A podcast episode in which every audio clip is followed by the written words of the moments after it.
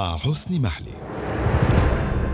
بعد أن تراجع الرئيس أردوغان عن تهديداته بالتوغل في الشمال السوري وهو ما يتحدث عنه منذ عدة أشهر فوجئ الجميع هذه المرة بتهديدات الرئيس أردوغان لليونان.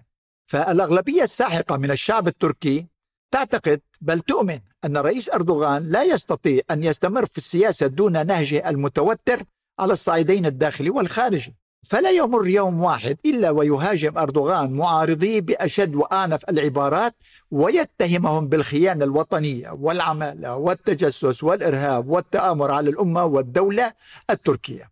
كما لا يمر يوم واحد إلا ويهاجم أردوغان فئة معينة من الشعب فتارة يشن هجومه العنيف على الأطباء مثلا وتارة أخرى على المحامين والقضاة والحقوقيين. وأخرى على جميع الاتحادات والروابط والنقابات المهنية التي تعارضه. وفي آخر هجوم له استهدف أردوغان آه، معلمي المدارس الذين خرجوا يطالبون بحقوقهم. فقال عنهم أنهم حثالات. وبعد أن وصف قبل فترة نساء المعارضة بالعاهرات. وخارجيا وحسب مزاج أتباعه وأنصاره الذين يضطر بين حين وآخر لشحن مشاعرهم الدينية والقومية فلا يتردد الرئيس أردوغان في مهاجمة حلفائه في الغرب وفي مقدمتهم أمريكا وألمانيا وفرنسا والدول الأخرى التي يتهمها بدعم الإرهاب أي حزب العمال الكردستاني وذراعه السوري أي وحدات حماية الشعب الكردية وأحيانا أيضا أتباع وأنصار الداعية فتح الله جولان المقيم في أمريكا. ودون أن يهمل أردوغان تذكير هذه الدول بأمجاد الإمبراطورية العثمانية التي حكمت أوروبا لمئات السنين وهو ما فعله أردوغان مع الجاره اليونان التي ناشدها كي لا تنسى تاريخها الطويل والمرير مع الأتراك وعلى حد قوله. وجاءت تهديدات أردوغان هذه على هامش التوتر الذي تشهده العلاقات بين البلدين بعد أن تعرضت الطائرات التركية لاستفزازات مباشرة من صواريخ إس 300 اليونانية خلال مشاركاتها في مناورات أطلسية فوق بحر إيجا. وحملت أنقرة الحلف مسؤولية هذا الاستفزاز وقالت أنها سترد عليه مباشرة في حال استمرار الموقف اليوناني. ويبدو أنه أي الموقف اليوناني لن يتغير بعد الدعم الكبير الذي حظيت به أثينا خلال زيارة رئيس الوزراء ميتشوتاكيس إلى واشنطن وخطابه الحماسي في الكونغرس بتاريخ 16 مايو أيار الماضي إذ صفق له الحاضرون أكثر من 30 مرة خاصة بعد أن هدد وتوعد تركيا بسبب سياساتها الاستفزازية في بحر إيجا وعلى حد قول ميتشوتاكيس ويبدو واضحا أن هذه الاستفزازات حظيت باهتمام واشنطن والبعض من العواصم الأوروبية وأهمها باريس وبرلين ولندن التي لا تخفي معا اعتراضها على هذه السياسات. ففي الوقت الذي تستمر فيه واشنطن في إنشاء العديد من القواعد العسكرية قرب الحدود اليونانية مع تركيا والتي فيها أي في تركيا العشرات من القواعد الأمريكية والأطلسية. فلا تتأخر باريس بدورها في إقامة تحالفات سياسية وعسكرية مع اليونان وقبرص وإسرائيل والإمارات ومصر وكلها ضد أنقرة. وذلك وفق الرؤية التركية التي ترى في هذه التحالفات خطرا عليها على الرغم من مصالحاتها الأخيرة مع الإمارات وإسرائيل والسعودية وقريبا مصر. ودون أن تساهم عضويه تركيا في الحلف الأطلسي ومصالحاتها الأخيرة مع الدول المذكورة بل وحتى سنوات المد والجزر في العلاقات مع أثينا في إنهاء الخلافات بين البلدين بجذورها التاريخية المعروفة. فقد بدأت هذه الخلافات قبل دخول محمد الفاتح القسطنطينية أي إسطنبول في العام 1453 حيث شهدت أرض الأناضول أي تركيا الحالية صراعات دموية بين الأتراك والبيزنطينيين بعد دخول السلطان أرطغرل الأناضول في العام 1171 والغريب في الموضوع أن البعض من الأمراء الأتراك تحالفوا مع ملوك البيزنطينية ضد أمراء أتراك آخرين آنذاك. ودخلت معظم الأراضي اليونانية بحدودها الحالية تحت الحكم العثماني اعتبارا من العام 1461 وبقيت هكذا حتى العام 1821 ومع استقلال اليونان وقيام السلطان عبد الحميد بتأجير جزيرة قبرص نعم عبد الحميد قام بتأجير جزيرة قبرص لبريطانيا عام 1879 مقابل أن تحميه ضد روسيا. فقد استمرت المشاكل بين الطرفين أي اليونان وتركيا بعد قيام الجمهورية التركية عام 1923 عندما انتصر مصطفى كمال أتاتورك على الدول المحتلة للأناضول وهي فرنسا وبريطانيا وإيطاليا واليونان. وكانت الحرب العالمية الأولى التي هزمت فيها الدولة العثمانية فرصة اليونان الذهبية فضمت معظم الجزر القريبة من تركيا إليها وهو الموضوع الذي ما زال السبب الرئيسي للتوتر بين البلدين. فاليونان التي تقوم بتسليح الجزر خلافا لتعهداتها للحلف الأطلسي تقول أن مياه الإقليمية لليابسة والجزر هو 12 ميل بحري وهو ما تعترض عليه أنقرة التي تقول في هذه الحالة إن بحر إيجا سيتحول إلى بحيرة يونانية.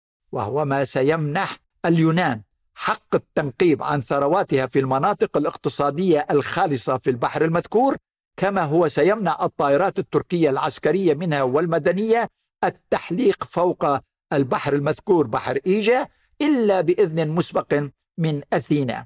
كما تتهم أثينا الأتراك باحتلال الشطر الشمالي من جزيرة قبرص منذ عام 1974 في الوقت الذي قررت فيه العواصم الأوروبية ضم القبارصة اليونانيين إلى الاتحاد الأوروبي عام 2004 بصفتهم يمثلون الجمهورية القبرصية المعترف بها دوليا فيما لا يعترف أحد بجمهورية شمال قبرص التركية التي تسيطر على 36% من الجزيرة. لا يعترف بها سوى أنقرة التي تتهم الاتحاد الأوروبي بالانحياز إلى جانب أثينا ونيقوسيا وإغلاق أبواب الاتحاد في وجه الأتراك الذين تقدموا بطلب العضوية في العام 1959 تقريبا قبل 63 عاما عندما كان اسم الاتحاد آنذاك السوق الأوروبية المشتركة وما زال الأتراك ينتظرون على أبواب هذا الاتحاد. وعودة لسياسات التوتر التي يحتاجها أردوغان خاصة مع اقتراب موعد الانتخابات فالشارع الشعبي لا يستبعد المزيد من التصعيد مع اليونان ودون أي اعتراض من أحد باعتبار أن قبرص وبحر إيجا قضايا قومية ولا يختلف عليها أحد. خلافا للتدخل التركي في سوريا مثلا والذي يعترض عليه أكثر من 70% من الشعب التركي بعد أن عانوا من تبعات هذا التدخل عسكريا وأمنيا واقتصاديا وماليا وأخيرا اجتماعيا بسبب أزمة اللاجئين السوريين المعقدة.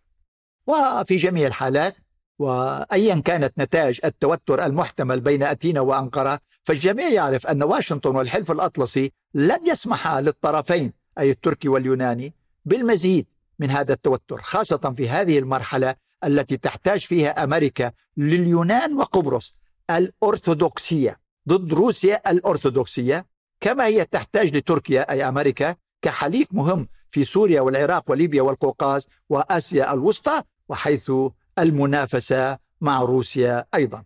ويعرف الجميع أيضا أن أردوغان الذي يعي هذه الحقيقة فهو لن يتجاوز الخطوط الحمر لليونان وأوروبا وأمريكا. هذا بالطبع إذ هو لا يفكر بالخروج من الحلف الأطلسي والانضمام إلى حلف الرئيس بوتين وهو من المستحيلات التي يعرفها الجميع وفي مقدمتهم الأمريكان. وفي جميع الحالات ترشح كل هذه المعطيات المرحلة القادمة لمزيد من فترات الشد والمد بين أثينا وأنقرة ويحتاج حكامها لمزيد من التصعيد القومي والديني والتاريخي مع اقتراب موعد الانتخابات في كلا البلدين. فالانتخابات في تركيا من المتوقع لها أن تكون في أواسط أيار مايو والانتخابات في اليونان أواسط تموز يوليو القادمين.